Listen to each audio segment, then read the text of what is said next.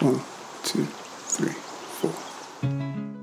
Wanting to be part of this space but they're not being authentic. And then that's almost what people are calling an influencer. Like it's almost like a tacky label. You're someone that just wants to like post and get free stuff and make money. Like that's, I feel like the association people have with it right now. But of course, I am someone of influence. Like that is just the byproduct of making the stuff that I create. Do you know what I mean? Yeah. If you create something great, it's going to be influential in some way. And I and I have, I would say, like, you know, my intention behind Hot for Food is to be influential because I want people to make my recipes and I want to have a positive effect on the world. Hello, and welcome to the Well Now What podcast. I'm your host, Savannah. That clip you just heard was Lauren Toyota. You might recognize Lauren from her TV days as a former MTV and Much Music Canada host. In 2014, she launched Hot for Food as a blog to share her vegan lifestyle. Hot for Food then expanded into a YouTube channel, which now has over 470,000 subscribers and over 35 million channel views. In 2018, she authored her first vegan cookbook, which instantly became a bestseller. Currently, she is devoted to creating engaging and authentic content on her YouTube YouTube channels and working on her second cookbook. In this episode, we talk about what it's like to be a woman of color in the public eye, how she successfully launched Hot for Food and grew a massive online community, how she deals with burnout as an entrepreneur, and how she balances being authentically herself in her personal vlogs while still keeping some of her life private. I'm so lucky to have had her on our podcast, and I hope you enjoy this episode. I'm here with the one and only Lauren Toyota. I'm so excited to have her on as a guest because not only am I a huge fan of her cooking and lifestyle videos, I even remember watching her on MTV and Much Music growing up. As a woman of color in the digital industry, I thought she would offer a fresh and authentic perspective of the reality of transitioning from a more traditional TV career to a digital content creator. I believe that her story reflects the importance of trusting the process and taking advantage of the resources and opportunities in front of you. So, Lauren, do you mind sharing your story from the beginning before Hot for Food? Why did you decide to pursue a career as a TV host and producer? Yeah, well, I basically got the idea in my head that I wanted to work on Much Music as a VJ because growing up in high school, I watched Much Music and it was the be all end all. And I was just really drawn to it. I think what I recall from that is that, you know, I felt like the people on air were, you know, from all different walks of life. They were kind of weird and quirky. They were sort of the misfits, you know, and I felt that same way. And I felt like, I felt like those people that were the VJs when I was watching, you know, if they were able to have sort of this platform and this voice being sort of unique and unusual, then I could kind of ha- have that same opportunity. And also, they allowed me to feel comfortable in my own skin. And I kind of wanted to be able to pass that on to other people. So that was really the true reason behind wanting to do that.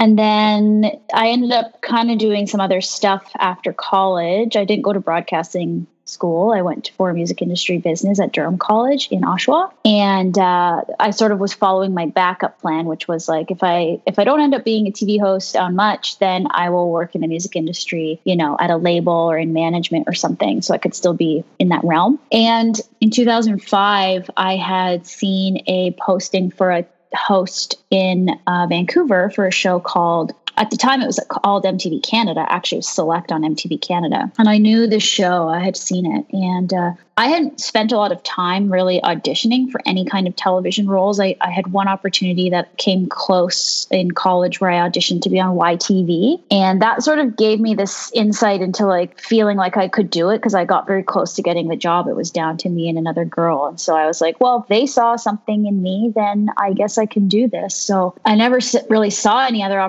opportunities. And when this posting came up for this show in Vancouver, I applied. I made a tape. Uh, it was a VHS tape of my, of my demo, just talking about who I was and what kind of music I liked and whatever, and sent it in. And from there, I got um, asked to come to Vancouver and kind of do a real sort of camera test. And I went to that interview kind of knowing I would get the job. I just sort of had this really clear feeling like I don't know, I was going to get it. I was really confident. I was nervous, but I definitely just had this bigger sense of like, I think I'm going to get it. You know, they don't have anybody that looks like me on this show and, and I can really bring something to this. So, anyways, I ended up getting that job, moving to Vancouver and working my way through that for a couple years and then working at City TV in Vancouver and eventually getting hired at Much Music as their West Coast correspondent. And so I did that for about a year and a half and then I lost my job in the recession in 2008. They made cutbacks. So I lost my job for the first time and ever. I'd never experienced that. And that was pretty devastating. So I moved back to Toronto. And that's when I became vegan during that sort of transitional time in my life. And that's where Hot for Food was born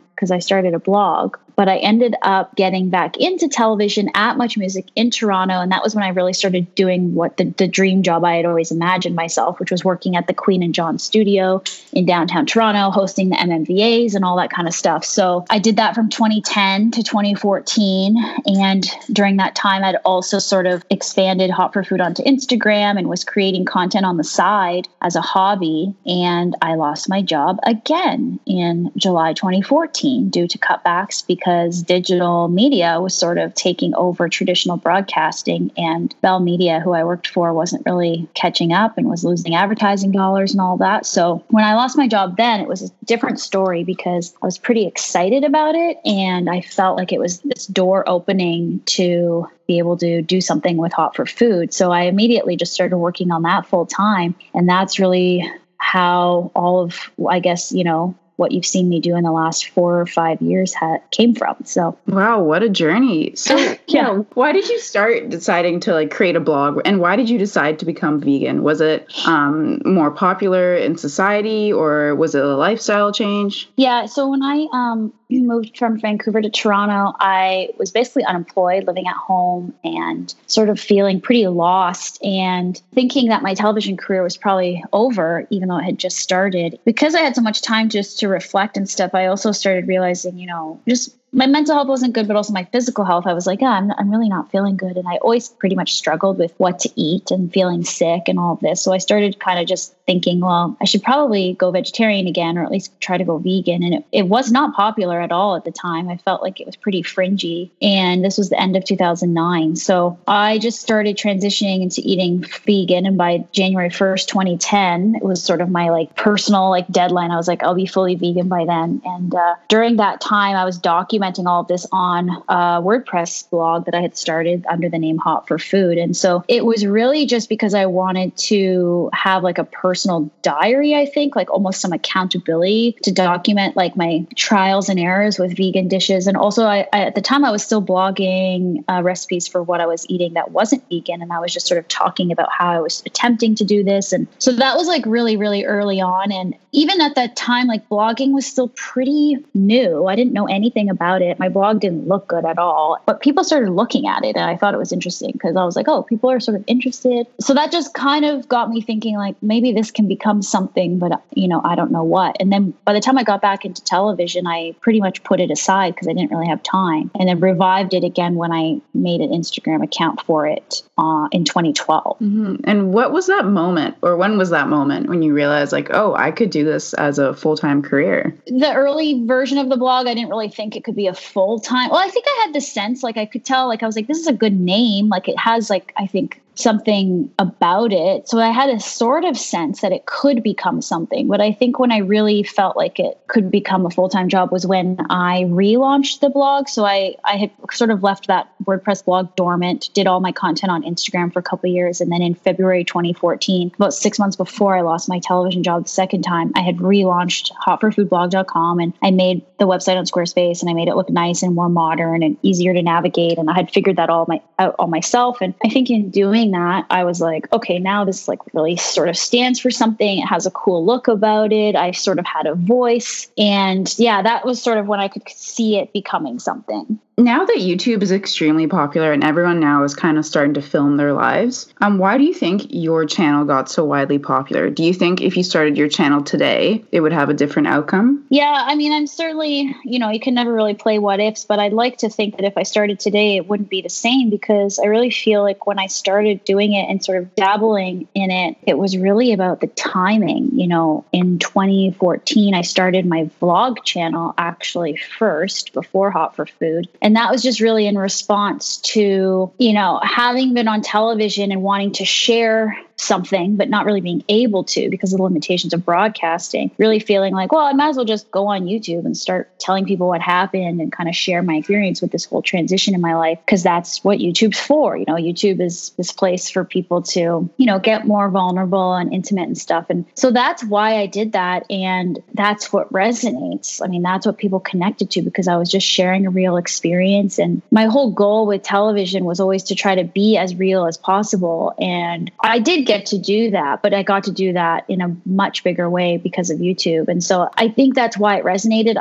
And I can't really say, I, would like to think, yeah, like if I started today, it would be different because there is just so much more content on there. And I really had no reference for YouTube. I didn't actually consume a lot of YouTube. And I actually feel like that helped me in a way because I had no reference for how things should look or feel. So I really did what was true to me without any examples to kind of go off of. Yeah. And how did you learn to grow your blog as now as a successful online platform? Did you hire other people or did you really just like learn as you went? No, when it comes to the blog and the social media, it was all purely just me playing around. I I had no background in anything like SEO or web design or anything. I just, I mean, it was kind of amazing because, you know, I had spent this whole almost 10 years in television where anything technical, I wasn't even really into wanting to do, like shooting with cameras or editing and stuff like that. I, I was always kind of encouraged to do it, but I stayed away from it. And then with technology advancing so much and changing, when I got let go, it was really now a place of anyone can make anything and create anything. And it was so easy. Like the camera cameras were easier to operate. They were very consumer friendly and even, you know, Wix and Squarespace, you know, it's really made for like anyone can make a website. So that stuff didn't exist when I was first starting out in television. Twitter didn't even exist when I started in television, which is crazy. For me, it was like a huge learning curve even to like get into social media, which I did when I was actually working at Much Music in 20, 2012. I mean, I didn't even have, I got Instagram in 2012 because of that, because I had to build sort of my brand as a TV host. And I was always very reluctant. But once I actually started using it and kind of tying it into what I was doing on television, I started to get really interested in just playing the game. Like it was just sort of a fun game to figure out, you know, because nobody knows what they're doing. So, yeah, I mean, I just, all of that was just like self taught and very much intuitive and very much just like, let's just try stuff and see. And even building the Hot for Food Instagram, you know, I think it has a lot to do with timing also because I entered the space when, you know, it wasn't overly saturated with food content. It was really just starting there were other big vegan accounts actually that I discovered. And I remember thinking, oh, that's cool. Like, I want to get to that level. And I remember just kind of engaging with those pages and using the same hashtags and sort of seeing what other people were doing. And I mean, more or less copying it for those basic techniques like hashtags and stuff. But I remember like this account, Nom Yourself, uh, was one of the biggest at the time. And I remember she shared one of my photos, which I thought was so cool. And it was like those little like organic moments that helped me grow my account. And I just tapped into something I think at the right time where now it completely seems like there's so much. And I don't think that should discourage anyone from doing it because everyone has something unique to offer. But felt like I really started at a time when you could kind of create the trends or create sort of the status quo. And I just tried to do that. I mean, I tried to kind of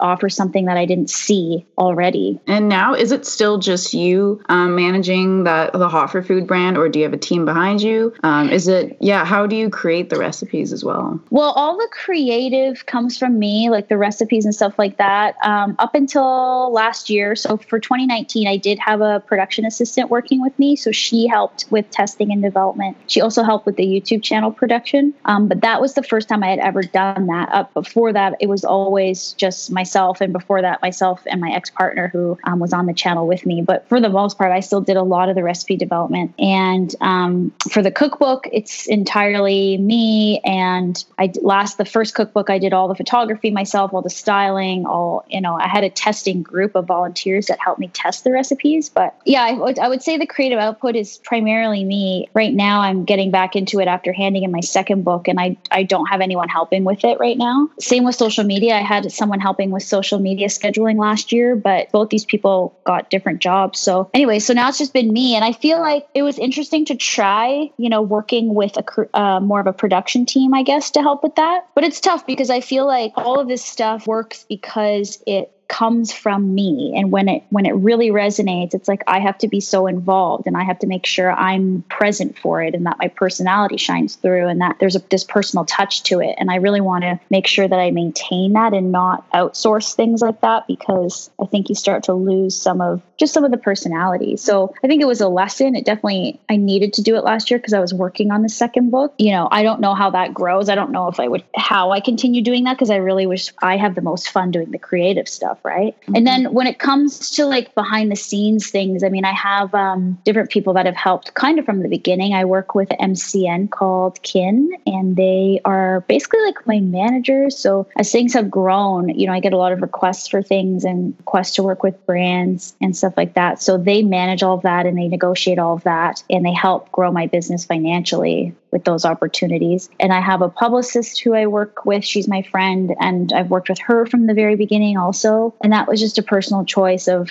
I think, from my television background, kind of understanding the importance of press and also wanting to kind of capitalize on the fact that I already was someone who was well known in the press in Canada, which we did. And so that's why I brought her onto the team. From there, now I have a publishing team for the cookbook step. So I have a literary agent and um, I work with the editors at my publishing house. And so there are lots of people involved to like make the wheels turn and make everything go. But on the day to day, you know, I'm in my house alone on the computer or in the kitchen. It's pretty much that's the scene. Wow, that's very impressive that you did a lot of that on your own. And um, I just want to say I love your cookbook. Thank you. And I'm not a chef myself, but they're really easy to follow. So that's great. Oh, good. And you've been named one of Canada's top vegan influencers. Have you ever felt that pressure from other people's expectations, maybe to act a certain way? Or how do you remain authentically yourself while knowing that you have a large community that looks up to you? Yeah, I definitely. I don't really feel pressure to. You consider yourself act. an influencer? Well, no, I mean I don't the names the the idea of influencer I feel is getting very like misconstrued and it it almost has a negative connotation for some reason because I think there's a lot of people who are wanting to be part of this space but they're not being authentic. And then that's almost what people are calling an influencer. Like it's almost like a tacky label. You're someone that just wants to like post and get free stuff and make money. Like that's, I feel like the association people have with it right now. But of course, I am someone of influence. Like that is just the byproduct of making the stuff that I create. Do you know what I mean? Yeah. If you create something great, it's going to be influential in some way. And I and I have, I would say, like, you know, my intention behind Hot for Food is to be influential because I want people to make my recipes and I want to have a positive effect on the world. So it's certainly an intention to be influential, but uh, but just to distinguish that label influencer tends to come with some weird perception. I think the other thing too is I'm a little bit older, so like I didn't really enter this whole digital social media world as like a young millennial. I'm like on the very tail end of millennial, like I'm a little bit older. So I definitely feel like that comes with a little bit more just like self awareness and acceptance of self, where I could see if you're quite young and you're trying to do this kind of stuff, you're really, I, I just remember when I was in my 20s, like how unsure of things I was, like when I was in my early 20s. And I, I could see how that could come with a lot of pressure. But I have to say that I think all the experience I had before I even got to this point in my career really helped in terms of staying grounded and actually like knowing who I am and knowing my focus and knowing what I want to say and being clear about that. But I definitely think it's fine to like that evolves over time, right? Like I'm not I'm not I don't want to discourage anyone saying like you have to know who you are in order to do this successfully. But I think having the right energy and intention and approach is definitely the most important thing and and I had that and I think but I had, you know, 10 years of figuring out who I was on camera by hosting television to really hone in on that. And I do think that that gives me somewhat of an, of an advantage where like I'm really not concerned of what people think and like I know how to be myself on camera. It's not an awkward thing. It's not something I had to learn, right? Or kind of like grow into. So that certainly helped. On your you have a personal channel, Lauren in real life, where you vlog mm-hmm. your everyday. How do you find the balance to putting content that your viewers like want to see your everyday life, but also keeping some of your life private? Yeah, uh, I mean, I definitely learned a lot about that through, you know, the beginning of vlogging. I definitely was like 100% divulging probably everything. And i was definitely showing my relationship on camera and i was showing everything i was doing including like buying and remodeling a house and like was getting pretty personal. And that is i think why people liked the channel for sure. I was doing it because it felt natural at the time and i definitely don't regret it. But i think as you grow and evolve while doing something so um, intimate like that i think you develop certain boundaries. And because i went through the breakup and kind of had to navigate that in terms terms of how I was going to address that. And obviously, when something is hurtful or, or really, really personal, then that's when you start figuring out what those boundaries are. So I don't really know. Like, I don't have a hard and fast rule about how I do it, but I definitely just gut check all the time. Like, if it feels natural to say or do, then I do it. And if I question it at all, then I just don't go there, you know? And I definitely don't do it to try to get views or anything like that. That was never my intention. But I can see how, when I look at it personally, I see how I've maybe become somewhat more reserved or just have created certain boundaries around certain things because of what I did before. Do you know? Like, now I intentionally don't share my relationship on YouTube, and that was very much intentional. Yeah, it's probably really hard because a lot of people like do love watching you because you're so open, you're so real. So it's hard to cut that probably that aspect out. Well, yeah, and like you kind of like once you let people in, you know, I haven't seen though I've let them into that and now I'm not, but I haven't seen necessarily like a opposition from people who watch about that. Like I think they all understand. And that's the thing is I think now people who follow me and are kind of like devoted to watching and engaged, they know who I am, so they understand why I'm doing that. And so that's I think what's kind of fun about it is that you do really get to know each other. Like, you know, they get to know me and I get to know them. And you and because it's vlogging and because it, it, it still is very personal and much more intimate than if you're like watching a reality show, right? I think that's kind of cool because then you really do get to know somebody, I think. Like, and I've always intended to really like be who I actually am. So I just try to be pretty upfront about everything. You know, I have said, like, I'm not going to share my new relationship anymore, really. So, yeah. And I know that you're a really big advocate for mental health and wellness. Have you mm-hmm. ever dealt with burnout being an entrepreneur, or how do you manage stress now? Yeah. I mean, burnout, and if even, you know, you talk about depression, it, it's such a sliding scale I've for sure experienced burnout currently, you know, and definitely in the last couple years I've noticed it just because this thing has grown and I've done I've taken on a lot more things. I mean, it's tough. You I'm definitely my default behavior is to create and create and work and work and I that's just where I live and I try to balance that all the time. I still probably overworked. I don't know. You just have to make sure that you're really aware of how you feel and what's going on. And I've had to just get pretty honest with myself like when I need to stop and take breaks and not I have to I have to kind of just give up. There is that pressure to deliver, right? Like you want to be delivering the content people have come to expect and it's weekly or whatever your schedule is and it's quite hard to maintain a lot of the time as things grow. So, you know, you just can't be hard on yourself. Like you definitely do have to come first and you have to take care of yourself first otherwise you have nothing to give anybody else. So, I just try to keep that in mind for sure. Just to wrap things up, how do you feel about um, not being a female in the digital eye, but also like a woman of color? Yeah, I mean, I definitely get the like, especially because in television you are sort of faced with that typecasting idea that like you're sort of a token this and a token that like that i've experienced that. I, I, also saw the opportunity for that though too right? First television job it was like i knew they didn't have anybody that looked like me on the show so it was kind of like an obvious choice that i should be on the show.